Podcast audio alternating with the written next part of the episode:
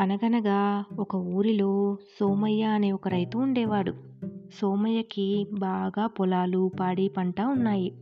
కానీ ఒట్టి సోమరిపోతు. సోమరితనంతో పొలం పనులు చూడ్డానికి వెళ్ళేవాడు కాదు. గేదెలు ఆవులు గురించి పట్టించుకునేవాడు కాదు. ఇక ఇంట్లో ఏ వస్తువులు ఉన్నాయో ఏవి పోయాయో కూడా చూసుకునేవాడు కాదు. అలా అన్ని పనులు నౌకర్లకి వదిలిపెట్టేవాడు. అతని సోమరితనం వల్ల ఇంటి పరిస్థితులు రోజు రోజుకి అధ్వానంగా మారిపోసాగాయి. పొలాలలో నష్టం రాసాగింది. ఆవులు గేదెల వల్ల కూడా లాభం లేకుండా పోయింది. ఇలా ఉండగా ఒకరోజు సోమయ్య మిత్రుడు హరిశ్చంద్రుడు ఆయన ఇంటికి వచ్చాడు.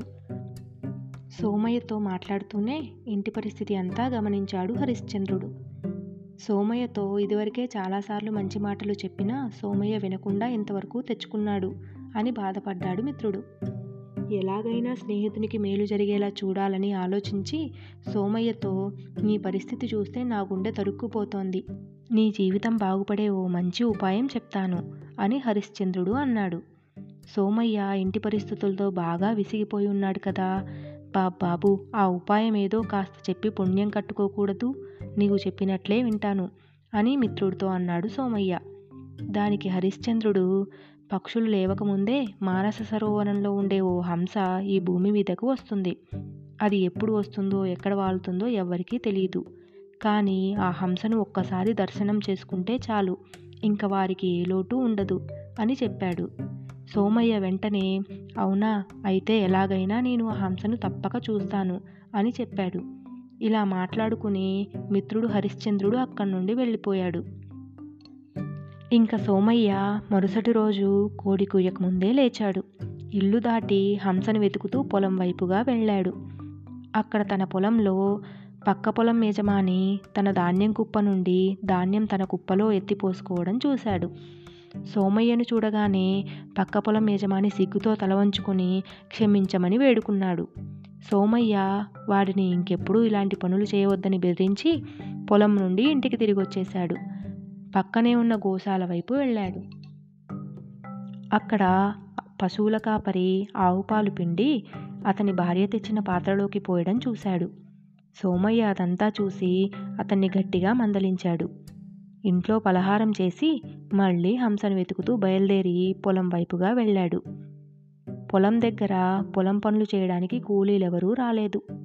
చాలాసేపు అక్కడే ఉండి చూశాడు. ఎప్పటికో కానీ కూలీలు రాలేదు. వచ్చిన కూలీలను కూడా గట్టిగా మందలించాడు. ఇలా అతను వెళ్ళిన చోటల్లా ఏదో ఒక నష్టం జరగకుండా చూశాడు సోమయ్య. ఇలా ప్రతిరోజు సోమయ్య ఉదయాన్నే లేచి హంసను వెతుకుతూ వెళ్ళేవాడు పొలాల్లో తిరిగేవాడు.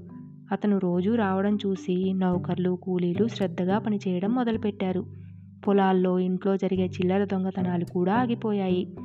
సోమయ్య కూడా ఇంతకు ముందులా కాక చాలా ఆరోగ్యంగా కనిపిస్తున్నాడు. ఇంతకు ముందు కంటే ఎక్కువ లాభం రాసాగింది. ఆవుల గేదెల నుండి కూడా పాలు ఎక్కువగా రాసాగాయి. ఇలా ఉండగా ఓ రోజు మళ్ళీ మిత్రుడు హరిశ్చంద్రుడు సోమయ్యను చూడాలని వచ్చాడు. సోమయ్య మిత్రుడితో నేను రోజు ఉదయాన్నే లేచి హంస కోసం వెతుకుతున్నాను. కానీ నాకు ఇంతవరకు హంస కనపడలేదు. కానీ దాన్ని వెతుకుతున్నందువల్ల నాకు ఎంతో మేలు జరుగుతోంది అని అన్నాడు. దానికి హరిశ్చంద్రుడు నవ్వి హంస లేదు ఏమీ లేదు. నువ్వు కష్టపడి పనిచేయడానికే అలా చెప్పాను. నీవు హంసను వెతుకుతూ నీ ఇంటి పరిస్థితి ఆరోగ్యం బాగుపడేలా చేసుకున్నావు. నీవు కష్టపడిన దాని ఫలితం ఊరికే పోలేదు. తన పని తాను చేసుకోకుండా ఇతరులకు వదిలిపెట్టినవాడు ఎప్పుడూ నష్టపోతాడు అని చెప్పి హరిశ్చంద్రుడు మిత్రుని జీవితం బాగుపడిందని సంతోషించాడు. సోమయ్య కూడా తన తప్పు తను తెలుసుకొని ఇక ముందెప్పుడు సోమరిగా కాకుండా కష్టపడుతూ జీవితం సంతోషంగా గడిపాడు. విన్నారుగా ఎవరికైనా కష్టానికి ప్రతిఫలం తప్పక దొరుకుతుంది. ఇది కథ.